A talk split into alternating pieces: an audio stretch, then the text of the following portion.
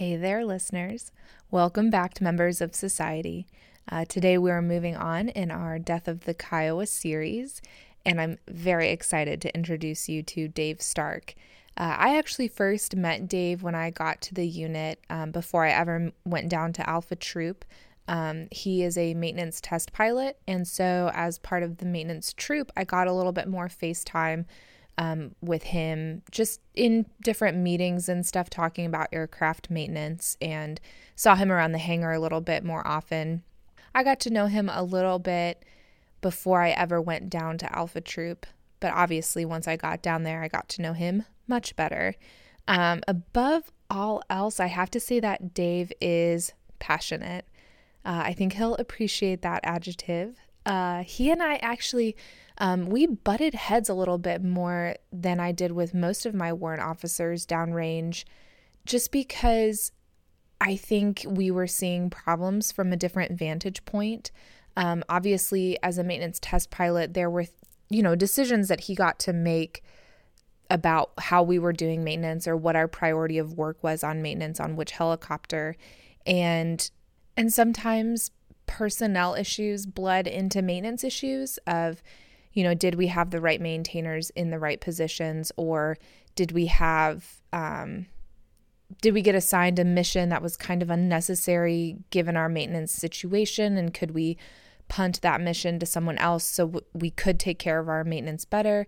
Um, and so sometimes he and I just saw things differently or saw problems differently. And we spent a lot of time together debating what the right answer was. And I don't mean we butted heads in any sort of disrespectful way. I think Dave respected me and I definitely respected him. And he was very thoughtful and very thorough and very knowledgeable. And so I spent a lot of time with Dave trying to convince him of what the right answer was because I didn't I didn't just want to stand in front of him and say this is the right answer and this is what we're doing. Um, I, I weirdly needed Dave's approval of what my course of action was. And so um, I'm very grateful that Dave put up with a lot of my thoughtless or thoughtful decision making depending on uh, depending on the scenario. Like everyone we've heard from so far, Dave's route into the military is probably a little bit different than most people think. Um, I'll let him tell you the story about how he got into the Army. So, without further ado, Dave Stark. Uh, I joined the Army the 17th of June 2004. I was 21. So, uh, well, when I was in high school, I was I was actually thinking about enlisting in the Navy. Um, I, I grew up in a in a beach city in Los Angeles, and the Navy's somewhat prevalent there. So, uh, I was thinking about doing that, and then uh, I was was convinced otherwise, or or or, or uh, really kind of listen to other people, um, and my parents especially. And uh, I started college as an accounting major there, and uh, decided I didn't like accounting, so I stopped doing that, which was probably a poor idea. And I worked for a financial advisor in Orange County, California, for a while, and then realized I was not happy. I wasn't happy in Southern California. I wasn't happy, you know, kind of wearing a suit and tie every day to work. Um, I didn't really want to continue in that way, and I and I had always wanted to serve. Um, and so one day I walked into the Army recruiter, and that was that. Yeah. Uh, so the only job I really ever wanted to have was was to be a pilot. Um, that was that was kind of it. And uh, again, I just didn't know how to get there. I didn't know what I wanted to do or how to to, to get myself there. And then I was, uh, after high school, I graduated high school in 2001. And then after high school, I was taking private pilot lessons. And then September 11th, and uh, that had to stop for a little while because airplanes weren't allowed to fly. And, and after that, uh, jobs for pilots, you know, uh, were, were, were scarce or non existent. And so I figured I'd probably better move to something else. So when I walked into the recruiter in probably, I think it was December of 2003, you know, the war in Iraq was still, um, was still fairly new, right? And it was, wasn't even a year old yet. and we had been in Afghanistan for several years, and the army was trying to grow like crazy, so they were, you know, throwing everything they could at anybody. I remember talking to my recruiter and and seeing the hours that he had to work and how many people he had to put in the army, and I thought, holy cow, like there's no way that that's a sustainable thing. Um, even then, and I had no idea what it meant. You know, the, on on the army side of that, I just saw the civilian recruit side of it. Yeah, so they were there were a whole lot of jobs open, especially once I took the ASVAB. Then it was, uh, or, or not the ASVAB, but the um, maybe it is the ASVAB. I don't know. Uh, and then you get all your scores and your different, you know, um, the different sections and whatever. And I scored pretty high, so I essentially could do what I wanted to do, and and I chose that I wanted to be a helicopter mechanic. So here's where Dave like totally razzed me because I thought that he was a Kiowa crew chief or had been a Juliet, so had done a Juliet as a 15 Juliet. They are specialized in armament for the Kiowa and I don't know why I thought that, but he got real sassy with me, so we had a good chuckle. But anyway, um, Dave goes on to explain that he worked in powertrain.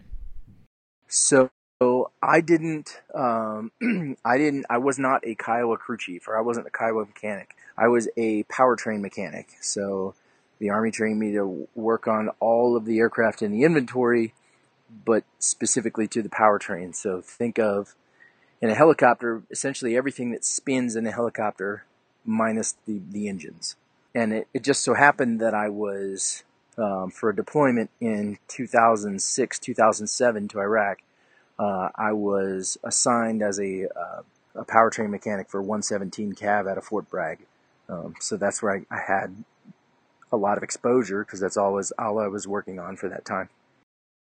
Yeah, so that was that was interesting for me. So I was in an ASB or a, a support battalion uh, where they don't own aircraft; they just fix everybody else's aircraft.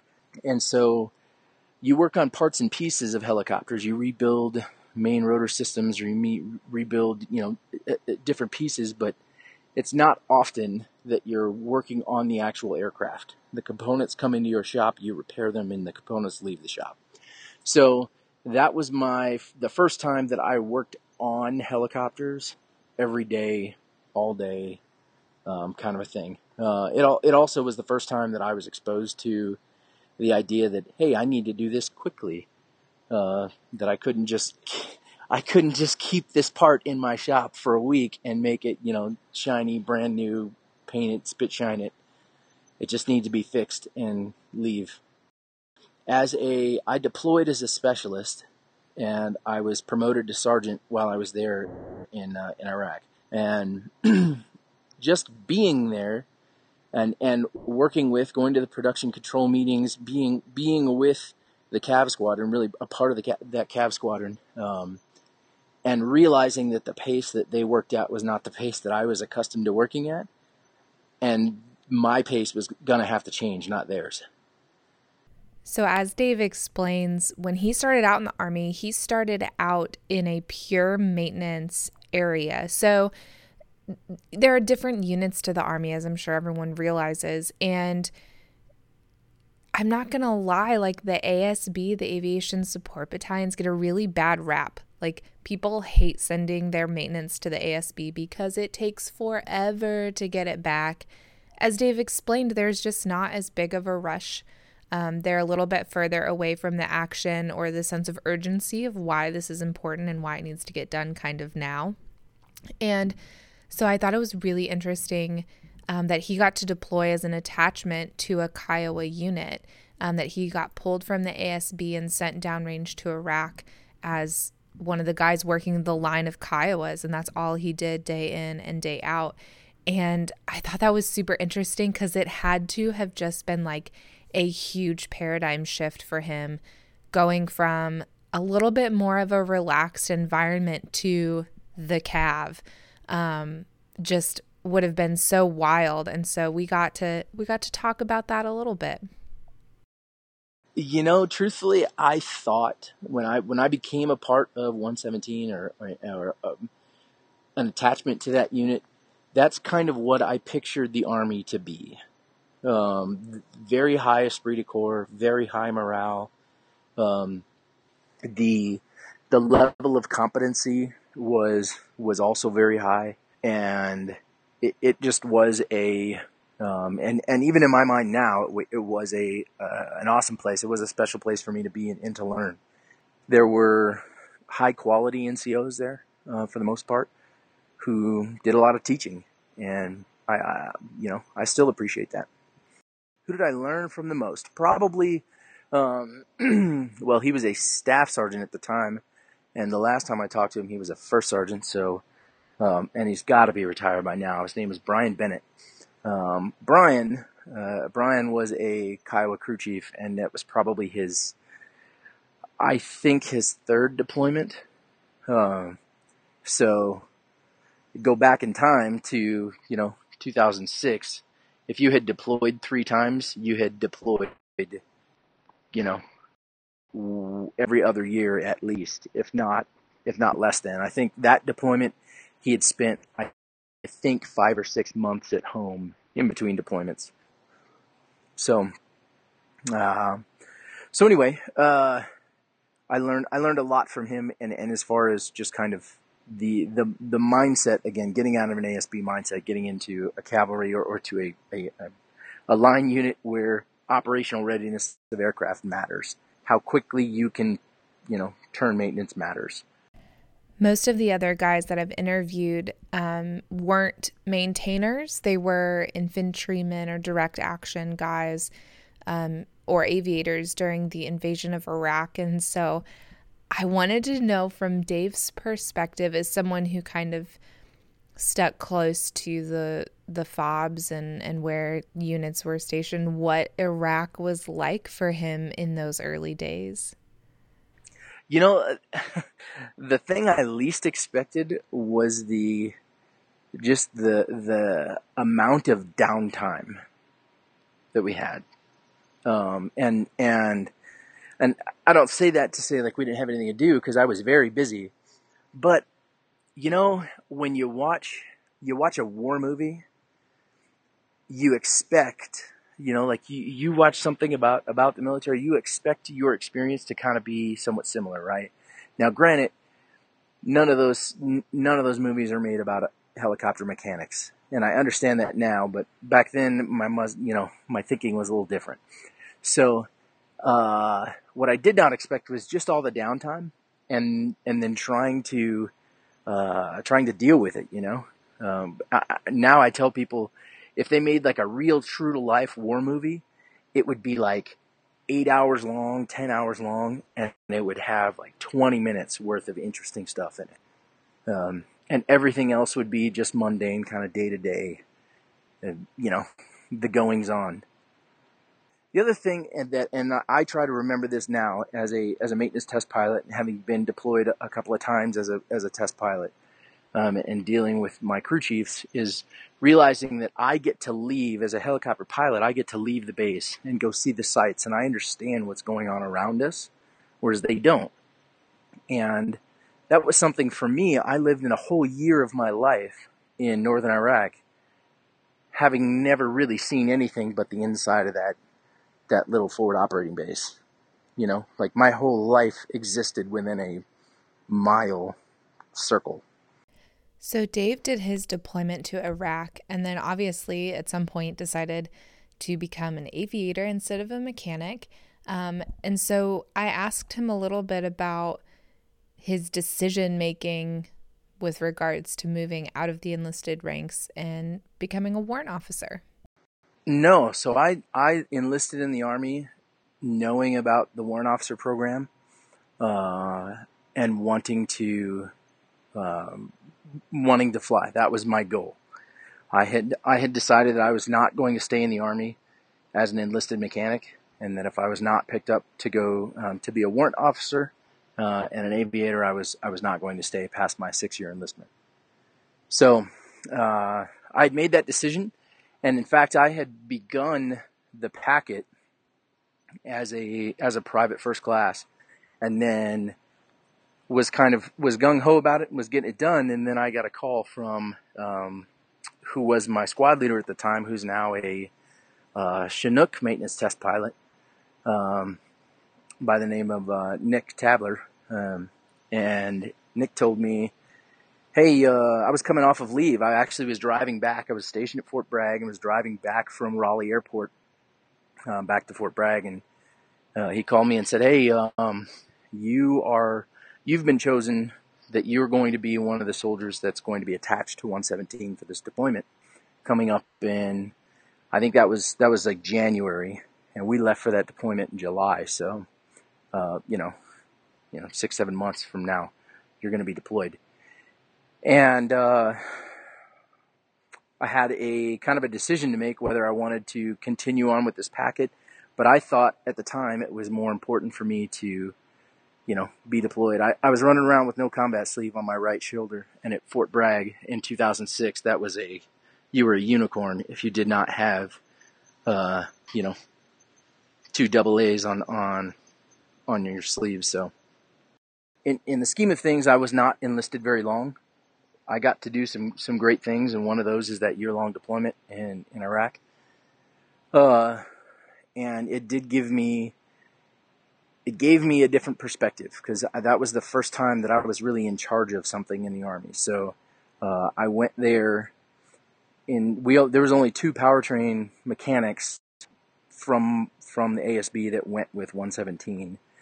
Me being one of them, so I was signed for all of the equipment that we brought. I was signed for the shop set. I was signed for everything, and then um, I had I had uh, my soldier who was assigned to me, which we laughed about it because he actually to this day is a very good friend of mine. Um, and he and I went through basic training. To, I literally met him the day I joined the army. Uh, we went through basic together, AIT together, jump school together. Then we went to Fort Bragg and we were uh, we were roommates. And it just so happened that Sean and I were chosen. And then just because of my date of rank, I outranked him, and so was put in charge. Um, so, but anyway, it, it taught me a lot of things, and I was I was appreciative of that. And it was also something that I could put on my my resume for flight school that I, hey, I had actually done something in the army. Uh, so yeah, I came home from that deployment in July of 07. Um, and I proposed to my wife two weeks later.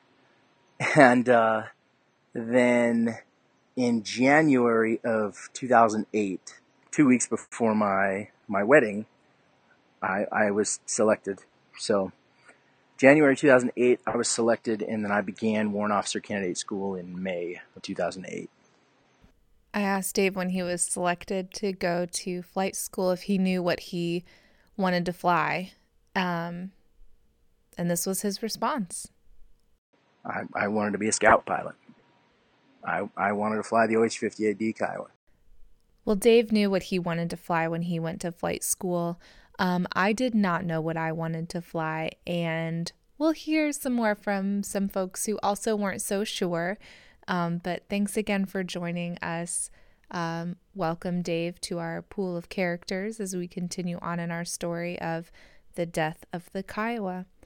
And as always, if you have enjoyed what you've heard today, or you want to hear more of it, or you have anything to share, um, please go ahead and rate, review, and subscribe to the podcast, and you will stay up to date on all that is to come. All right, catch you on the flip side.